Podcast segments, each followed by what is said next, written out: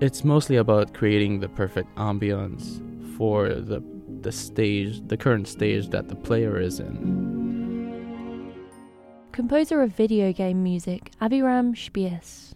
Lately, because of COVID, actually, I got more into video games. We were just together in the apartment, all the roommates, and we started playing uh, some games, and I completely fell in love with it. This specific game is an incredible game. It's called Gris, which is uh, gray in Spanish. The whole game is sort of like colored with, with watercolors. I wanted to do something that would portray that, something that's calm, something that's very, very, very peaceful. The most difficult thing is nailing the right atmosphere.